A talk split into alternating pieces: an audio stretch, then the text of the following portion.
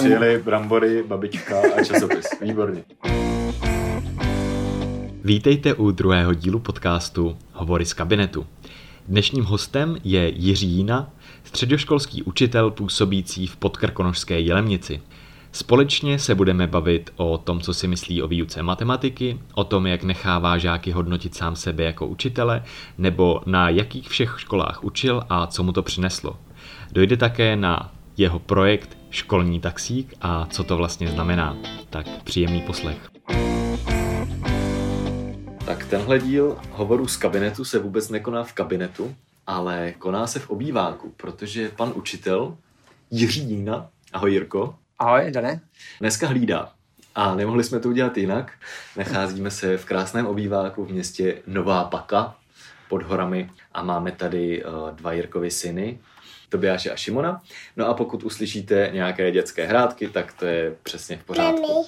Takže ještě jednou No, ty jsi Šimon a tam je Tobík, no, správně. ahoj Jirko a díky za přijetí pozvání do hovoru z kabinetu. Ahoj, ahoj, zdravím všechny posluchače a těšíme se na rozhovor s námi, s Danem i s dětmi. Začneme rovnou strašně složitou otázkou. Proč jsi vlastně šel učit? U mě jednoduchá otázka, já jsem si tím jistý nebyl, ale myslel jsem si, že na tom mám dobrý předpoklady a řekněme, že v první půlce semestru jsem si byl jistý, že to je správná volba a zůstal jsem tam a myslím si, že jsem jako šťastný jako učitel. Neříkám, že to je na celý život, ale rozhodl jsem se až na vysoké škole, když jsem přemýšlel o tom, co mě baví a co rád dělám. Mhm, takže jsi příklad toho člověka, co šel na peďák a nevěděl, jestli bude učit. Myslel jsem si, že to je správný, ale nebyl jsem si tím jistý určitě. A jaká fakulta to byla? V Hradci Králové, přírodovědecká fakulta, obor matematika a společenský vědy. A jak na to vzpomínáš, na to studium? Strašně krásně. Já jsem teď taky šťastný, ale byl jsem taky neuvěřitelně šťastný v té svobodě, v té možnosti žít ten život eh, víc podle sebe. Bylo to opravdu krásný, vzpomínám na to rád a do Hradce se rád vracím. Spoustu přátel tam mám, dělali jsme tam spoustu akcí. Vypracoval se člověk na to, že už jako dělali akce pro ty vysokoškoláky a bylo to úžasný, bylo to úžasný. No. Taková obligátní otázka. Jak bereš, že tě fakulta připravila na to učitelování? To už je složitější otázka. Nepřipravila, určitě ne, ačkoliv jsem tam byl rád a to studium mě bavilo.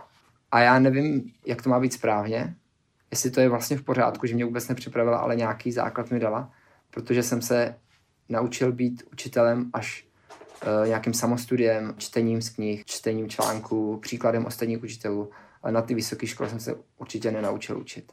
Ale opravdu tím nechci vůbec hanit tu školu, protože mě to bavilo, to studium bylo užitečné, dozvěděl jsem se spoustu věcí, ale určitě ne nic oblasti jako didaktiky a pedagogiky, nic praktického, pár teoretických věcí. A kdy přišel ten zlom? Ty jsi říkal, že to bylo teda v tom prvním semestru. Jestli si vzpomeneš na něco, co přišlo a najednou si řekl, jo, tak, tak teda fajn. Bavilo mě asi to studium. Jo. Bavilo mě to studium, ty témata.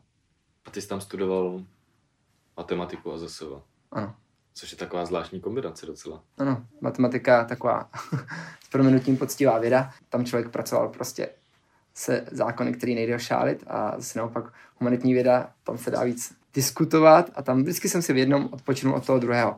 Ale teda zase, abych nedal ten předsudek, že matematika je přírodovědná věda, to není. Já myslím, že je spíš humanitní taky, ale úplně jinak humanitní než ostatní. Co to znamená? Myslím si, že matematika je ve svém základu humanitní věda. A je to velký spor v dějinách matematiky, prostě lidi na té straně, který tvrdí, že matematika jsou, ji vytváří člověk, nějakou strukturu síti logiky v hlavě, nebo je to čistě přírodní věda, která se vytvoří z přírody a já spíš zastávám ten názor, že ty základní axiomy, ty postuláty vycházejí z člověka, že je prostě nikde v přírodě nenajdeme. Může být matematika zábavná? Jasně. Určitě je hrozně zábavná. Protože když se člověk podívá na jakýkoliv diskuze o matematice, pokud je nevedou zrovna matematici, Aha. tak eh, to tak nevypadá. A jak to udělat, aby matematika byla zábavná? Tak myslím si, že matematika může být zábavná a to z toho důvodu, že na té matematice je nejkrásnější právě opravdu ten čas objevení něčeho. I když to zní možná už opotřebovaně, že se to vždycky říká, ale je to tak, je to tak, když člověk něco neví a na něco přijde, něco objeví, tak z toho má opravdu vnitřní radost a když ten pokáč v té písnice to zpívá tak jako, že má radost té vyřešení té rovnice, jako spíš jako, že si z toho dělá srandu, tak opravdu jako je to, je to jádro té matematiky, když na něco člověk přijde.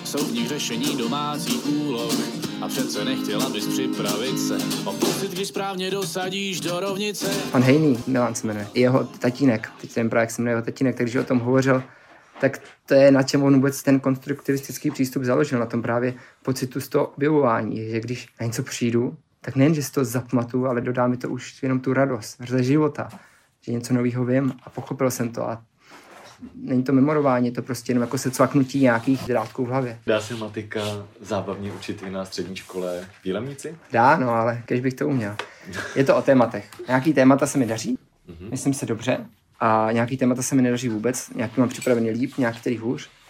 A dá se to docela i jako poznat, že se to podařilo. Že se to dá i poznat brzo. Ať už jenom z toho, že ty studenti jsou vděční, že se ozývají, říkají, jak se jim to líbilo, nelíbilo, tak i z toho, já mám vždycky takový měřítko, že když mám o hodině málo práce a v kabinetě jako hodně práce, takže to bylo úspěšný.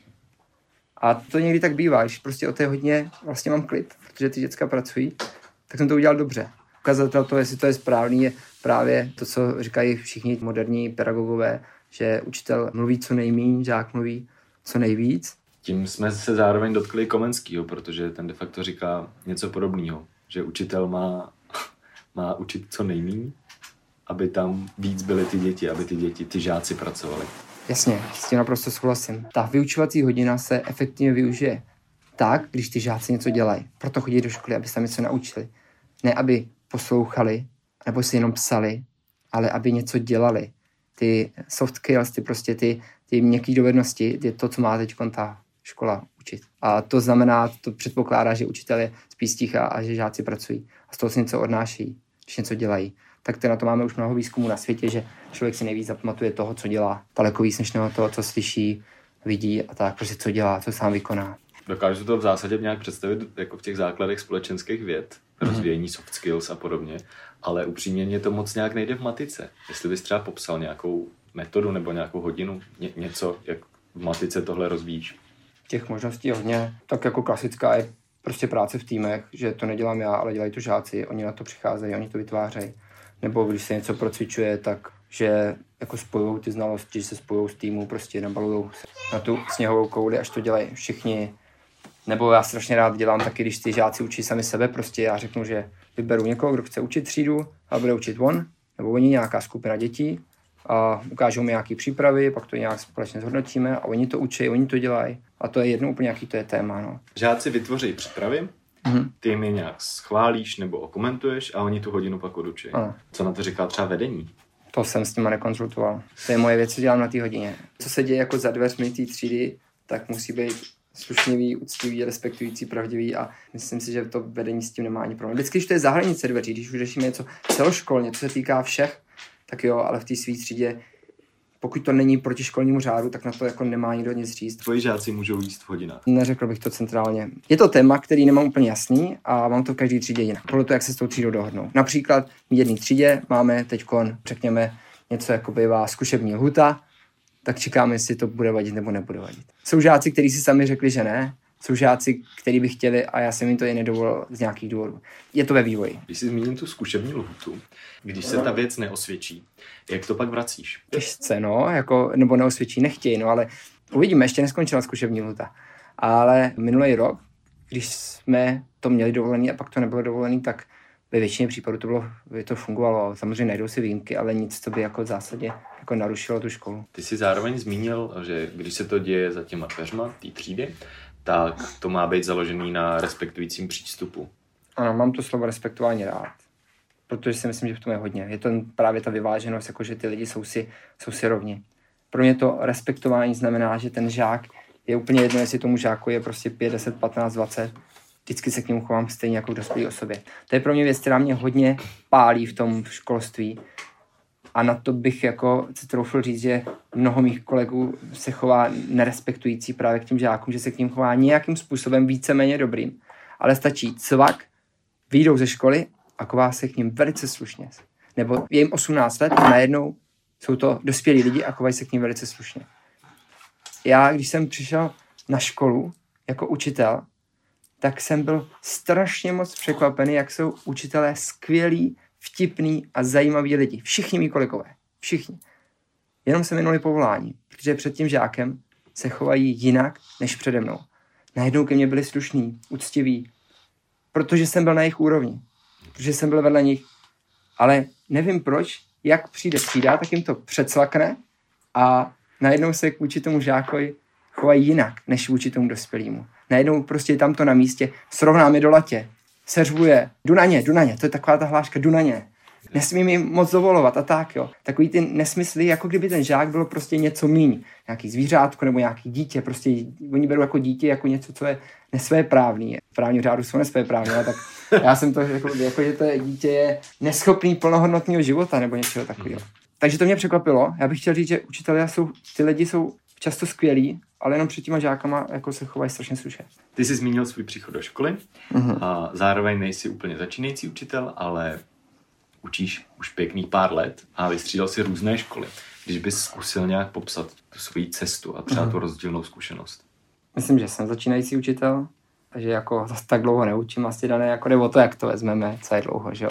Ale vidím to jako vůči těm zkušenostem kolegům, který zmiňují každý při každém rozhovoru, kolik let učej. Tam jako nedosahuju. Moje zkušenost je taková, že jsem učil na sídlišní základní škole v Praze chvíli a to bylo moje první působení a tam můžu poprvé a naposledy hovořit o tom, že jsem vyhořel, protože jsem nečekal to, že budu řešit šikanu, sexuální otázky, podpalování spolužáků jinačí na denní úrovni. A moje druhá zkušenost byla na gymnáziu Jana Nerudy v Praze, což byl právě ten druhý pól, kdy ta škola nejen to, že je velice prestižní a ty žáci tam jsou výběroví, tím pádem jsou neuvěřitelně inteligentní. Zároveň tam jsou úžasní učitelé, kteří o tom vzdělávání přemýšlejí.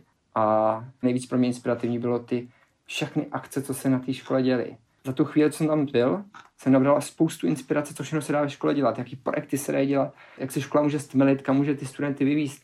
Co mě zaujalo, jsou terénní exkurze. Oni to nazývali terénní exkurze. Na týden až 14 dní jede několik tříd, někam jsme jeli na Šumavu a tam prostě se vybere pár učitelů, my jsme byli myslím matika, biologie, angličtina, zeměpis a tyhle učitelé tam s těma dětma dělají ty obory v praxi. Takže na úplně konkrétní příkladě, jako já pod matikou, něco, co jsem ani já nevymýšlel, to vymýšlela kolegyně, tak jsme šli do lesa a pomocí prostě téměř ničeho jsme museli zjistit, jak váží nějaký strom, který tam byl.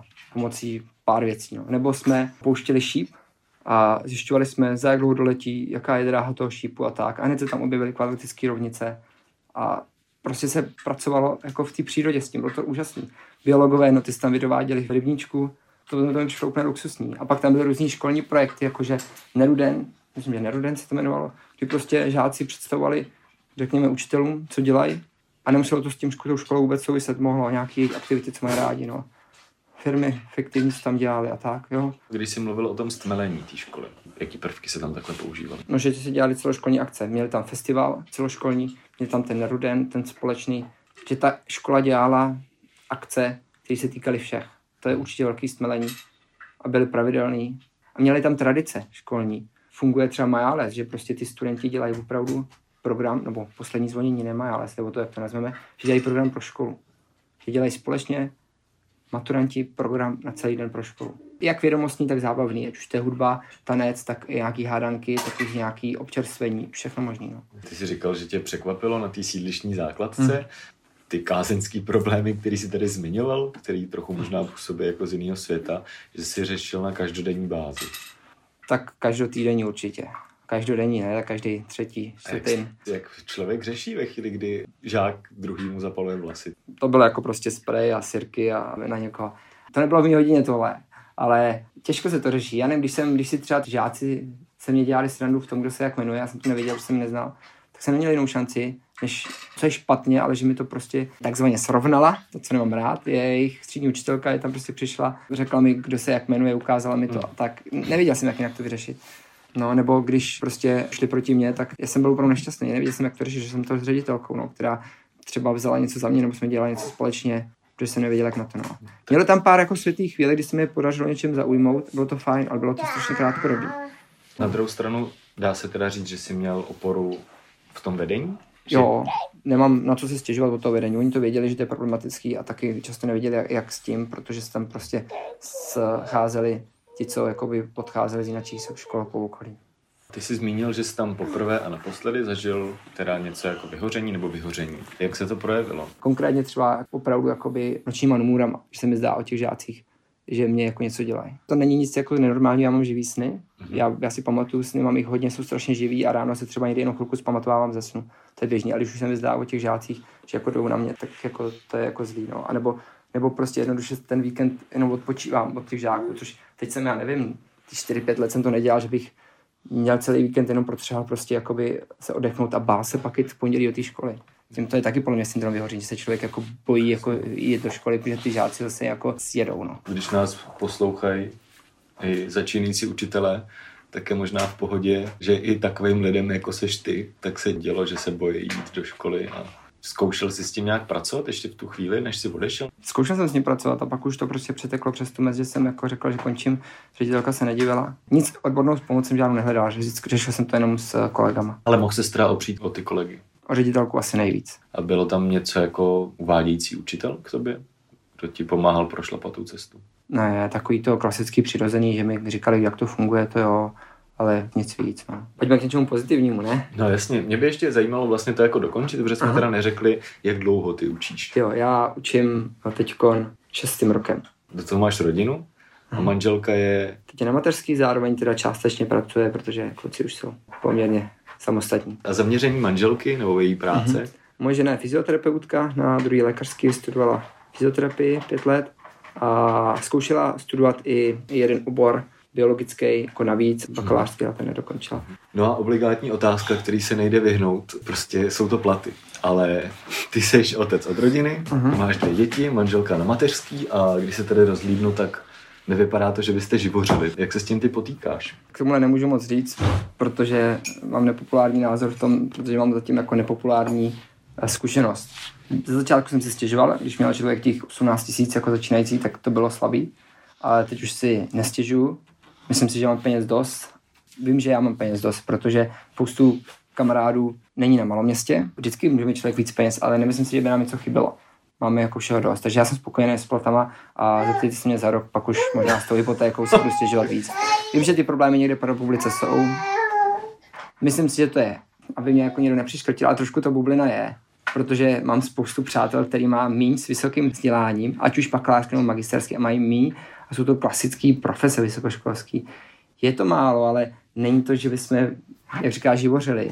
Každý ten můj kamarád, ať už to jsou no kdokoliv, tak žijou si dobře, žijou dobře, můžou žít šťastný život plnohodnotný, nemusí žebrat ani jako žádat nějaký nadace o podpory. Když jsme se bavili o těch tvých začátcích a o nějaký té cestě, je něco, co bys třeba udělal jinak v té své práci, nebo co si teď uvědomuješ, že byl přístup, který bys třeba už neopakoval? Strašně věcí, jako úplně upřímně, ruku na srdce, jsem udělal strašně moc chyb začátečnických, které jsou špatně a kterých lituju. Jako klasický příklad, který bych řekl, který říkám, když mi na tohle zeptá, je, že jsem byl teď dva roky třídní, třetí a čtvrták, dojížděl jsem třídu a byla to pro mě v podstatě taková experimentální třída, protože jako třídní člověk se postaví do jiné role a tímto je všechny zdravím, protože to jsou super lidi. A já jsem tam jako získal mnoho zkušeností tím, že jsem právě vylepšoval ty svoje metody. Teď jsem si tím opravdu daleko víc jistý, co mám dělat. Jako nejen jako třídní, ale jako vztah k tomu žáku, jak se k mám chovat, protože jsem to na nich trošku vyzkoušel. Měním to. Příklady, co jsem dělal špatně. Já to beru skoro jako hřích, že jsem několikrát dal třeba kolektivní trest. Když tě naštvou dva, nevíš, co dělat,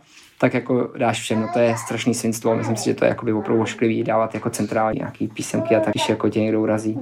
To je příklad špatného chování. Ještě jedno bych věc řekl jako pikantnější a to je vztah k mým kolegům, že jsem se několikrát jako snažil udržet jakoby dobrý vztah se svými kolegy a nebyl jsem úplně za tím žákem, i když jsem přesvědčený, že žák byl v právu. Ale prostě jsem chtěl si udržovat vztahy s kolegama. A tak jsem jako když mi někdo něco řekl, že ty mý žáci udělali tohle, tohle, tohle špatně, tak jsem to odkýval, jo, jo, jaký jsou blbí. A dneska už bych víc stál za tím žákem a jakoby šel proti tomu kolegovi, říkám to na rovinu. Když jsem si jistý, že ten žák je v právu, samozřejmě, musím si být jistý, není to automatický, ale daleko víc je žák v právu a nedostane se mu. Nebo že jsem dal na nějaký rady starších, abych je víc cepoval a bylo to proti mý srsti, přišlo mi to nesprávný, ale neviděl jsem jak jinak na ně, tak jsem to ale udělal, bylo to určitě špatně nebo že jsem předpokládal kolikrát, že nějaký žák, když je jako slabší, že musí být vždycky slabší. To se děje často, s tím se těžko bojuje. Pro člověka, co třeba není přímo ve školství, tak co to vlastně tohle znamená? Typická věc je nějaká písemná práce nebo něco takového, když člověk má hodnotit tak ti, který vím, že jsou dobří, tak tam vždycky hledám každý slovo, který by mohl naznačit to, že to věděl. Jaká je moje finta na to, že si to přiznávám naprosto. Že si řeknu, jako tohle je můj oblíbený žák. A teď jdu opravdu jeho výsemku. Místo toho, abych se jako nutil být spravedlivý ke všem rovně, což nejde, vždycky to dělám, tak já si přiznám ten oblíbený žák a budu na to koukat jako na svého oblíbeného žáka.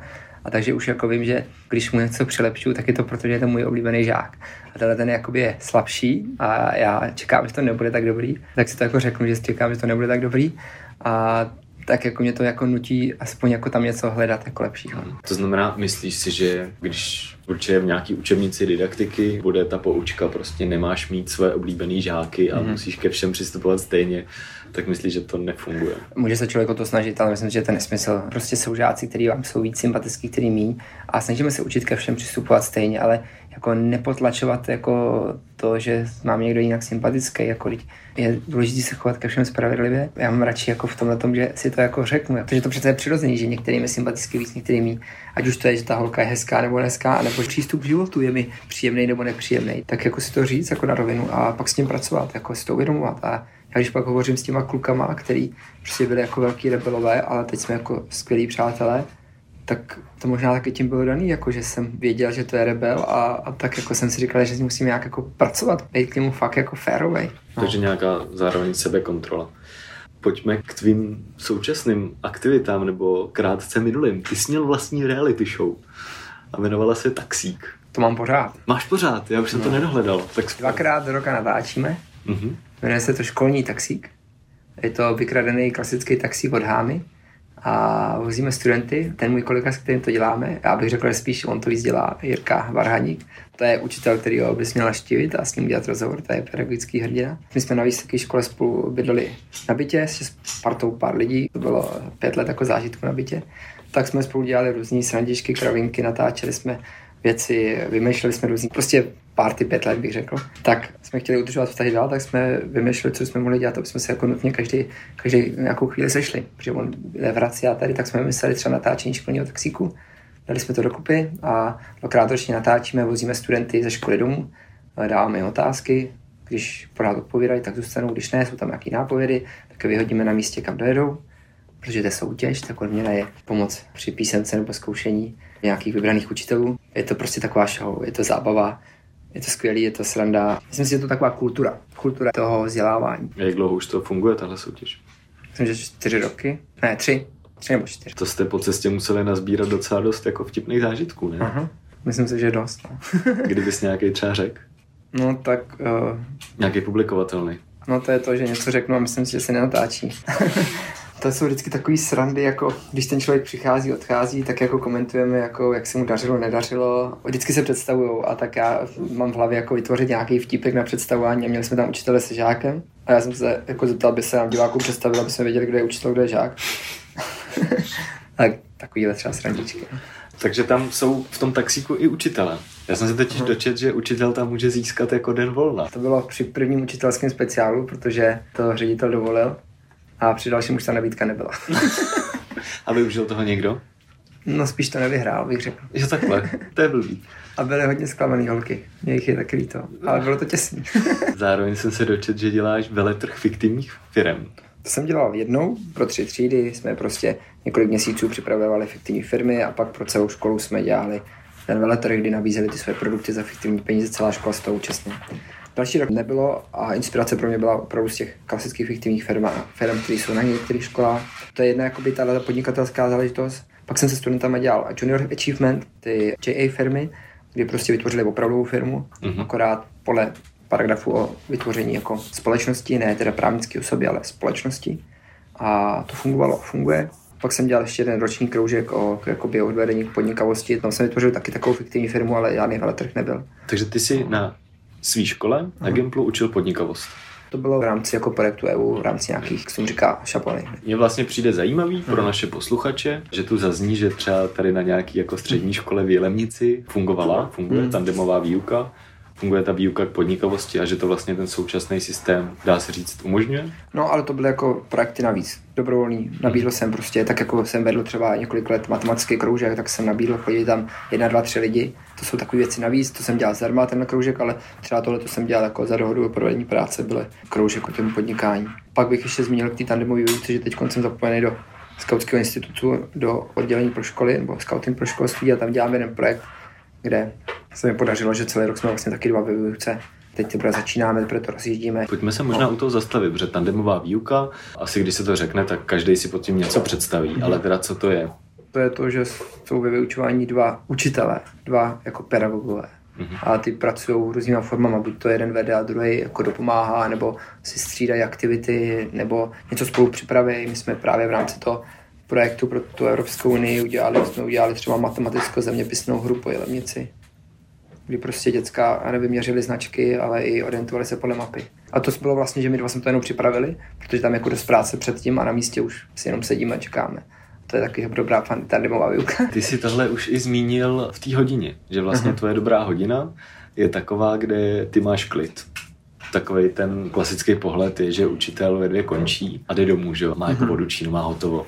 No tak vypadá jako, že to tak není. Snažím se netahat si práci domů, jakože doma dělám minimálně věci, všechno to dělám v práci, chodím dřív do práce, protože radši se nejlíp se mi pracuje ráno, radši si přivstanu jdu na šestou, abych dělal dopoledne prostě, líp, líp mi to přemýšlí, odpoledne chci být jako doma. Takže myslím si, že mi nebere práce volný čas, naopak učitel je skvělý povolání pro rodinu. Přiznávám, že jako učitel mám víc volna než většina mých kamarádů chodím z práce brzo a jsem dlouho s dětma a, a jsem za to rád a možná je to tím, že jsem prostě jako líný učitel, jako že v té škole se snažím jako být co nejmí. Pak to ještě tohle vysvětlit, co to teda znamená být líný učitel. To jde o to, jestli to vezmeme podle toho jako Roberta Čapka, jeho koncepce líného učitele, která je, jsou dvě skvělé knížky, které souhlasím s ním s většinou věcí a je mi to jako vzor, ale i nějaký věci jako ne. A znamená to, ten líný učitel je právě to, že dává jako tu práci na ty žáky, že on nelínej pracovat o ty hodině. Je to myšleno pozitivně, že o ty hodině, no jak jsme říkali, že zase tak moc pracuje. O ty hodině, že spíš dělá ten žák, že on jakoby to připravuje dopředu, on si dělá materiály a pak o hodině jako ty žáci dělají. Chtěl bych ale dokončit ještě tam tu myšlenku o té práci, jako v práci. Podařilo se mi, a to teda bohu díky, teď nějaký dva roky, že mám ze sebe pocit, že v práci neprokrastinuju a předtím jsem to dělal, protože jsem zjistil, že se to strašně vyplatí. Jako každou přestávku pracovat a prostě ten jako Facebook si téměř nezapnout, pak je prostě domů. Teď vypadnu z role moderátora, uh-huh. ale mně se fakt jako stává, že po nějaký hodině si prostě potřebuji jako sednout, kromě toho, že si dojít na záchod, což ne vždycky stihnu, uh-huh. tak si fakt potřebuji třeba sednout se sluchátkama a na těch pět minut si pustit nějakou písničku a úplně jako vypnout a přeladit se, protože toho nejsem schopný je hodina od hodiny, jsou hodiny, kdy jsem taky vyřízený, to jo, ale jsou jako opravdu v menšině. Letos si byla, no dvě, měla jsem takový problém, jeden tam byl, ale takový jako drobný, jinak právě, že když se člověk jako dostatečně lidi snaží se, aby té hodině nemusel nic dělat, tak jako skončí a musí něco zpracovávat od těch žáků, ty materiály. Na to jsem teda ohromně línej. Nemám rád opravování písemek a takové věci, takže to koncipuju tak, abych to nemusel dělat a myslím si, že to přináší jenom užitky. A jak to děláš, když to nemusíš dělat? No, co to dělají oni. Nedělám to vždycky, ale snažím se to teď rozvíjet víc a víc a dělat to víc a víc. By oni napsali, oni si to opravili, společně jsme to nějak hodnotili, nějaký základ nějakých pravidel. Tam je ta výhoda, že oni napíšou a hned znají výsledky. A hned jakoby to můžou rekapitulovat. Když něco dostanou druhý den, no za týden už vůbec ne. Učitel doma třeba stráví celý večer tím, že to opravuje, přemýšlí nad tím, dá to opravdu hodně energie a já to vidím od kolegů. To oni tak poctivě opravují písemky a ten žák to vezme a vyhodí a jde dál už si nepamatuje ani, co tam psal, anebo některý texty mu nechtějí psát, ale když to je hned potom, to přijde fajn. Neříkám, že tak dělám vždycky, jo, nedělám, ale snažím se to dělat víc a víc. To znamená, ten žák si sám sobě opravuje ten test? Sám sobě nebo někomu jinému, ale klidně sám sobě. Zatím se mi i víc líbí sám sobě, než někomu jinému. No a nabízí se otázka, nebojíš se toho, že se jako bude přilepšovat, nebo? Ne, nebojím. Uh, za prvý on to mi to pak odevzdá a jako já na to kouknu, jen to, jen to projedu očima, každý test si na také hmm. kouknu a zatím dělám spíš to, že si to opraví jako na body a napíše, kolik bodů má z kolika a on ví, jaká je ta škála. Nebo to nemusí být test na známky, prostě to může být to, že se upraví něco, co jsme vytvářeli, že jsme udělali nějaký list výukový, něco jsme sepsali a on si to projede, jestli to má správně nebo ne. Takže to jakoby tam ani nejde podvádět prostě, jenom jako, že zjistí, co mělo tam být, to, co nemělo být. No. No a jinak co se týče tohohle, když si děti hodnotí sami sebe, tak moje zkušenost zatím byla, že byli spíš na sebe přísnější. Ne všichni, některý jakoby polevují, že si dají méně, než já bych jim dal, ale je těch málo, jo. Oni se spíš strašně snaží být objektivní. Já mám tu samou zkušenost, no. že prostě za co bych já dal normálně dvojku, tak prostě oni si hmm. dávají jako čtyřky a já opět, jo, nechceš to ještě přehodnotit. A to je jinak téma ještě vyznámkování, který jako mě taky proti srsti. Zkus to schrnout, proč ti je známkování proti srsti. Teď možná se budu protiřečit, ale známkování není špatný, ale je špatný, že tady je jenom známkování. Je tolik hodnotících evaluačních metod, který dávají zpětnou vazbu žákovi a my děláme jenom známkování. Kdyby to byla jedna z 20, eh, tak neřeknu ani slovo. Protože my mu prostě s žákem se můžeme dohodnout na tom prostě, že ho budu známkovat a on bude rád vidět, že prostě pro něj jako zpětná vazba je pinčka dobrá, pětka špatná nebo obráceně.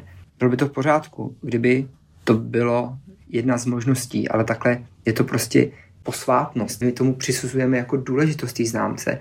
Přitom to, co na tom kritizuje, že ta známka vůbec nevypovědá o kvalitě, o znalostech toho žáka.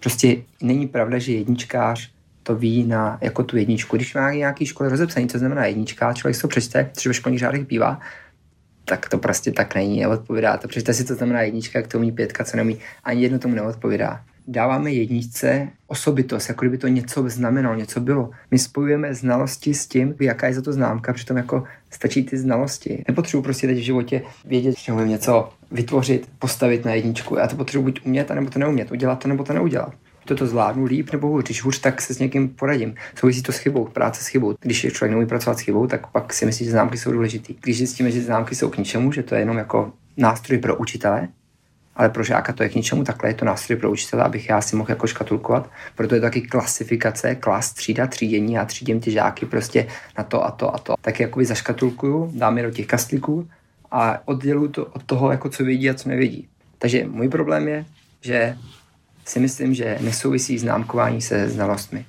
Že nemůžu říct, že jedničkář to umí a dvojkář to neumí. To bych musel jako komplexně jako prošetřit toho žáka v tom tématu, abych mohl říct, že to je teda jako na jedničku. Ale ty testy, co děláme, ty písemky, ty zkoušení jsou vždycky strašně omezený a vůbec jako nevypovídají o tom, co všechno ten žák umí nebo neumí. A už vůbec to nevypovídá o tom, jak je lepší vůči tomu, co uměl předtím, jako jak se zlepšil. Tam není vůbec žádný jako vylepšení. Proto já jsem třeba v jedné třídě dělal celo několika roční experiment, který jsme nechali, protože byl prostě úspěšný, že jsem teda vůbec neznámkoval, takže jsem naklikal, ať si napíšou, co chtějí, že mi to je jako jedno. A dal jsem jim, co bych jim dal já, za kolik bodů. Oni historicky opravovali, zjistili, že mají, já nevím, 8 z 10 bodů a ať si napíšou, co chtějí. A někdo si napsal za 8 z 10 dvojku, někdo 2 minus, někdo trojku, někdo prostě nevěděl, tak to dal podle mý škály, kterou jsem jim řekl, že bych hmm. dal. Fungovalo to skvěle. Co a na... tohle říkali kolegové? Já jsem tu probíral s pár kolegů, se kterými jsem věděl, že jim to přijde jako fajn nápad. Mám předsudek, že by to stejně někteří jako odsoudili. To bylo jako všechno, co by se stalo. Ty jsi zmiňoval tu práci s chybou, když bys to nějak popsal. Já říkám svým studentům, a to jsem to řekl už moc krát, protože jsem si třeba, to jsem si už ujasnil za ty léta. Děkuji studentům za to, že dělají chybu, protože díky tomu, že oni dělají chyby, tak já mám práci, mám koho co učit. Každá chyba by měla být radost, protože tím žák ukazuje, že má nějaký důvod, že je ve škole. Tak já jim vždycky jako děkuji, nebo neděkuji vždycky, ale říkám jim, jako když jsou z toho nešťastní, že právě já jsem rád, aspoň jako máme důvod, jako tady být. Kdyby nedělal ty chyby, tak nemá co dělat, protože jo, nemám co učit. Kdyby to všechno uměl, kdyby to jako bylo skvělé. Takže práce s chybou je těžká, dělám ji určitě špatně, protože často jako to dělám tím klasickým stylem, že prostě uděláš chybu a řekneš, že jste dobře nebo špatně a jdeme dál. Uvědomit si v hlavě, jako kde je ta chyba a umět ji příště jako neudělat. To je jako umění, to je těžká práce s těmi žákama. Já jsem si dělám často anketu, jako jestli jako pět, pětka jako někoho motivuje k tomu, aby příště nebyla pětka. Řekněme, jako si upřímně na rovinu, nejsou rádi, že mají pětku z jediného důvodu. S primárama jsem to probíral i se čtvrtákama, že se bojí, aby jako na konci roku došli do dalšího ročníku. A to je jediná motivace, proč nechtějí mít pětky. A pak druhý důvod je, aby jako doma je rodiče jako neseřvali za něco. Ale vůbec to nesouvisí se znalostma. Úplně se odděluje znalosti od těch, co ta známka by mohla znamenat. Bavíme se o hodnocení. Mm-hmm. Tak uh, ty děláš i, že žáci hodnotí tebe. Nejenom ty, že hodnotíš je. Taky no. Dělám to klasicky dvakrát do roka a tak po dvou měsících na začátku, aby jsme prostě, když jsme se zajeli do těch kolejí, a pak po poletí, aby ještě do konce roku se mohlo něco změnit. Na konci roku, když se to dělá, tak už je jako pozdě. A to je takový pravidelný a pak takový ty, že žáci mají jakýkoliv možnost se k něčemu vyjadřovat, což ani nemusím dávat jako pravidlo, když ty žáci mají důvěru k tomu učitelu, tak mu prostě řeknou, co bylo fajn, co bylo špatný. Přijdu za mě, když student řekne, pane učitelé, to bylo skvělý. Nebo máme takovou srandu, že mi ukazují palec na konci hodiny nahoru, vodorovně a dolů, jako jaký to dneska bylo. Někteří to dělají sami od sebe, někdy si to vynutím jako od nich, jestli by mě to nezhodnotili. No a pak dělám teda ty systematický, kdy se jich jasně ptám, že chci, aby mě anonymně jako napsali, co na těch hodinách prostě oceňují, co by chtěli změnit. Že to zní strašně, strašně jako, že machru a jako já nevím, jak to jak pojmout, ale pro mě to spíš takový, že mi to dodává ohromné množství jako motivace jako dál pracovat, protože ty žáci jsou spokojení, jsou šťastní. A jsou tam takové věci, které mě úplně jako až nechápu, jako, že to vůbec můžu napsat, jako líbí se mi vaše hodiny, protože v vašich hodinách můžu říct svůj názor. Jako kdyby to někde nemohli říct. Nebo líbí se mi vaše hodiny, že na nás nekřičíte.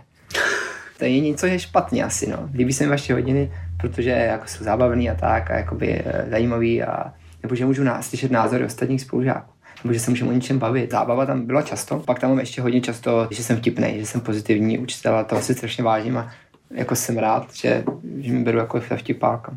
Pane učitel, vy vždycky přijdete do hodiny s úsměvem. Jako. To mi ty děcka ocení, oni to fakt jako vidí po nich chceš třeba, co by si měl změnit. Aha. A mě by zajímal ten případ, kdy třeba ti žáci napsali, jako, že bys něco měl změnit a jestli jsi to fakt jako změnil a jak se to pak projevilo. Nejčastěji se tam vyskytuje, že nic, a, nebo aby se nic nezměnilo. Ale jinak, jako co tam je, tak je moje písmo na tabuli, že když píšu, tak mi to volně nepřečtou. A já prostě neumím psát a to jsem teda nezměnil. A dostal jsem od mých maturantů písanku, abych se naučil psát, tak třeba se to zlepší. Pak jakože někdy jedu moc rychle, někdy moc pomalu, to tam je oboje. To s tím fakt nevím, co dělat, protože se objevuje oboje. Pak, co bych teda chtěl změnit, je samozřejmě, že že uh, tam píšou, že by chtěli víc právě jako takových těch forem, kdy se něco naučej a jako nemusí přitom nic udělat, což je úplně skvělý, když musí se doma učit a vědí to, tak jako, že to chtějí zase znova, že chtějí jo, ten zážitek prostě. Když bys to popsal, protože no.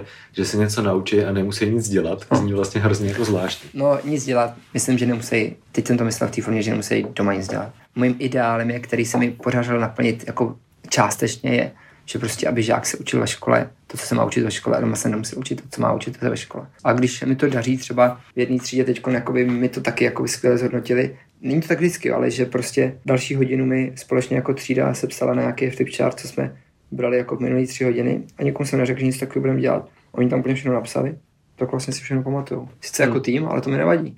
Oni si to navzájem říkají. Už jenom to, že tam píšou a jeden druhýho před druhýho překřikuje, co kde slyšeli, tak to je úžasný, že to jako pracuje. A tohle děláš v hodinách jenom ty, to hodnocení? Třeba to někdo taky dělá, ale... Není to prostě systémová věc. No, takže to bych chtěl změnit, aby jako víc hodin bylo takových, kdy nemusí doma nic dělat. No. To je další téma, že si myslím, že učíme věci, které jsou k ničemu a učíme zbytečnosti, to vím. Protože jsou právě zbytečný, protože je učíme drtivou většinu věcí, které jsou v životě k ničemu. Tak jako proč se ještě doma jako tím otravovat. Takže ty učíš s vědomím toho, hmm. že to, co je učíš, tak je vlastně k ničemu. Ne vždycky, ale ve spoustu případech ano. Aha. Nebo teda takhle, že to třeba využije z nich, já nevím, jak je to gameplay, to všeobecní vzdělávání, oni jdou do toho s tím, že to tam bude. Hmm. Že jako většina z nich to neužije k ničemu a pak je pár třeba někdy někdo. Než jsme začali natáčet, tak jsme se tu bavili o vztazích s kolegama a právě o tom, jak třeba reagují na tyhle věci. Já to centrálně neřeším s učitelama. Hmm. To, jak žiju, tak řeším s kolegama, se kterými si rozumíme, máme podobné názory. A když se dostanu do toho sporu, na který možná chceš dojít, tak to je právě díky žákům, třeba jak jsem byl třídní, tak že jsem se dostal už za hranici týmí třídy, že když ty žáci prostě je ten učitel nutil dělat něco, co si myslím, že na to nemá právo, tak jako byl problém. Byl jako spor jako mezi učitelema a pohádal jsem s několika kolegama. S některými jsem se nepohádal, měl jsem jenom jiný názor a asi bych to změnil příště. Udělal bych to jinak, ale že jsem se dostal jako do přímého sporu. No. Ale to je tím, že právě se to týkalo už jako mých žáků, na který jsem měl nějak na zodpovědnost a chtěl jsem jako být za nima, když mě brali jejich práva tak jsem se dostal do přímého sporu. Jinak učitelé jsou určitě se respektují, každý si jede podle sebe a ve výsledku to nezajímá. No a to, co no. si teď řekl, každý si jede podle sebe. Mm. Znamená to, že tam teda nefunguje nějaká jako spolupráce, sdílení? Ne, to nefunguje. Fungují skupinky.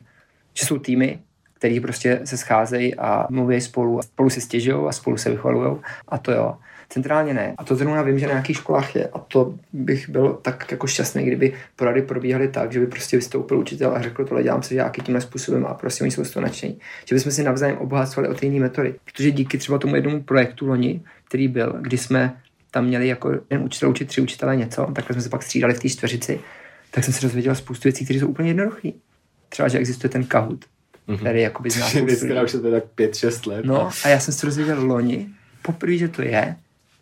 A je, jenom tím, že to dělá jeden kolega prostě. A jako to. Já chápu, že... Ještě no, dáme jako vsuvku. Uh, pro posluchače aplikace Kahoot je taková jednoduchá na aktivizaci žáků. Používají přitom třeba své vlastní zařízení nebo svoje a najdete to prostě, když zadáte do Google kahoot.com a je tam už spousta vyplněných kvízů. A ta aplikace tady s náma už je spoustu let, ale jak vidíte, tak i pro aktivní a progresivní učitele to může být pořád novinka, tak taky koukněte. Nebo prostě, když kolega si vytvořil program, ve kterého si rozkrývá obrázek a ty žáci jakoby to rozkryjou, když něco nějak splnějí.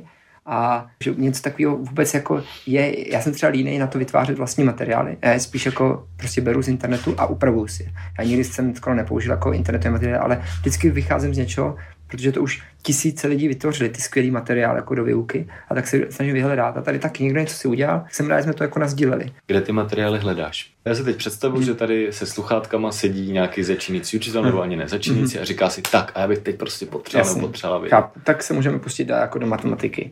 Tak mým zdrojem jako výuky matematiky je určitě pan Krinický a jeho jako realistický CZ.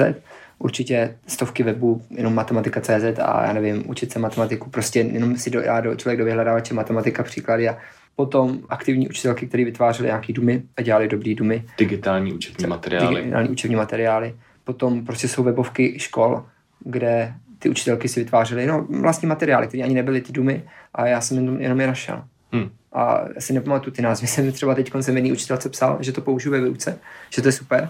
A on odepsal, a jste první člověk, který to nám to takhle píše, každý to používá bez dovolení. Ale zase to dá na internet, tak se dá předpokládat, že to každý bude používat. No. Pak samozřejmě matematice. Matematikátor, CZ, učitel, který jako učí matematiku online, který prostě dělá videa. Izibalo, to jsou třeba materiály, které dávám. Izibalo je taky učitel, který natáčí videa, kde učí ty posluchače nebo ty diváky a to dávám právě studentům, kteří prostě nemůžou být na té hodině. Hmm. Jsou zahraničí, nebo sportáci u nás jsou sportovat tak, tak jim dám jako co, ať si schlídnou, že to tam ten člověk vysvětlí. A je to no. Nebo, no a pak co se týče toho ZSV, tak tam to jsou samozřejmě učebnice a potom ty aktivity jsou z různých příruček, metodických příruček, nebo ten Robert Čapek sepsal ty různé aktivity. Mhm. Pak to jsou zkušenosti z vysoké školy. To byla užitečná věc na vysoké škole, že jsme tam udělali prostě jakoby takovou metodickou příručku, že jsme si vytvořili vlastních asi 20 aktivit a jako neuvěřitelně pořád používám, protože jsem měl čas se nad tím zamyslet tenkrát. To bylo, to bylo dobrý na. Inspirace prostě články. Články. Já pořád čtu o školství nějaký články někde. Kdo co někde udělal. Teď ten nějaký tajný učitel sdílí nějaké věci. To jsem četl. Eh, Jinak samozřejmě eh, Data Parťák je pro mě taky jako vzorem pro nějaké akce s dětma. Nebo pak na ty články Peter Gray má skvělý články o unschoolingu, který mi jakoby říkají, jak jako s těma žákama pracovat. Takže ty No. při výuce na gymnáziu No, bereš inspiraci z unschoolingu a z těchto směrů. je to divný, co? To je hrozně super vlastně. No, je Mě by to- to vůbec nenapadlo. No jako, tak já ti to řeknu takhle prostě. Oni jsou před tebe postavený a jako ty s nimi máš nějak pracovat. A tohle ten unschooling je spíš jako přístup dětem. A jako ten tam můžu realizovat. Jako stačí, když to pak papírově napíšu, jak to má být, což prostě jako nikoho fakt jinak nezajímá. Hmm. Ja, jako já, když mám žáci, kteří jsou z výuky prostě šťastní, něco se naučí a jdou dál, tak to pak nikoho jako, jako, jako nezajímá, jestli jakým způsobem jsem to dělal. Pokud prostě jim jakkoliv nějak neubližuju a ten unschooling je přesně naopak, že jim jako, že jako podporu Jo. jako v těch jejich. Ale nejde to realizovat, samozřejmě to nejde, protože už principiálně to nejde. Teda na základní škole to principiálně nejde, na střední škole to částečně jde. Vidíš, já si myslím, že to je úplně naopak. Na základní škole, když je někdo donucený chodit na základku, tak nemůže přece dělat unschooling. Jasně, ale myslím o tom přístupu učitele v té hodině. Jak k těm Aha. žákům bude Jo. přistupovat. Rozumím, to chápu, no, ale jakože to dítě tam jako donucení. Ty jsi zmínil články, zmínil jsi nějaký knihy, autory, Mhm. blogy. Je ještě nějaký další místo, kde bereš inspiraci? Určitě. Psycholožka Jana Nováčková je pro mě velkým vzorem taky přístupu jako k dětem. To od ní beru hodně inspirace. Moje manželka je mi velkou inspirací, protože ta umí jako s těma dětmi pracovat naprosto dokonale. My máme jedno je jedno, jeden a půl let, druhý mu je tři a půl let, nebo skoro čtyři. Ty nápady, které ona vyčte z internetu, jako jsou skvělý. I když já mám středoškoláky, to je něco jiného, ale, ale ten přístup je opravdu základem. Je, je základem ten přístup. Ty jsi úplně na začátku zmínil, na cíliční základce, to pro tebe bylo jako poprvé a vlastně naposledy uh, nějaký jako vyhoření, což je vlastně docela zvláštní. Nemáš takový jako myšlenky, že si, že si řekneš, ty seknul bych s tím, nebo vlastně mě zajímá, po- pokud takový máš, tak jak s tím pracuješ, nebo jak se tomu bráníš. Ne. Mám těžké zkušenosti s pár žáky, jsem měl, že jsem nevěděl, jak s nimi pracovat. To jsem měl asi dva, tři. Že prostě jsme měli ten vztah těžký, někdy se to zlepšilo, někdy ne. To jo. Ale nebylo by to, že bych s tím chtěl seknout s tou prací, ale že prostě s tím jsme si nesedli.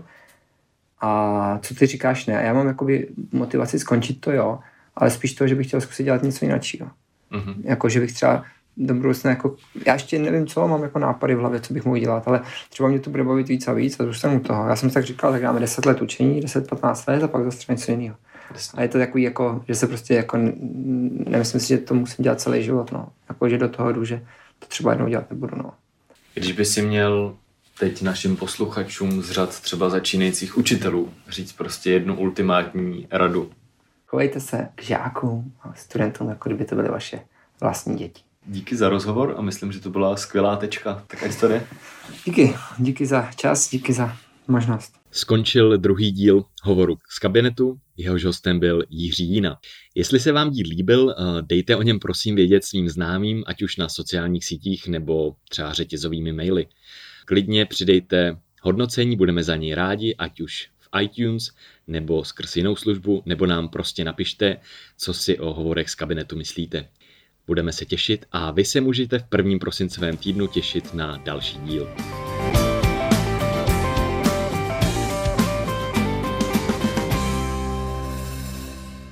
Jo, hrát si můžete, ale budeme v tom hrabat v té krabici. A nebo ji vysypeme.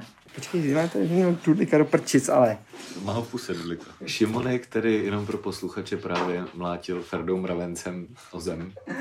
Tobiášku, prosím, prosím, ještě potichu, ale děláš to dobře, že se snažíš. Můžeš zase prosím malinko potišejc. To dělá.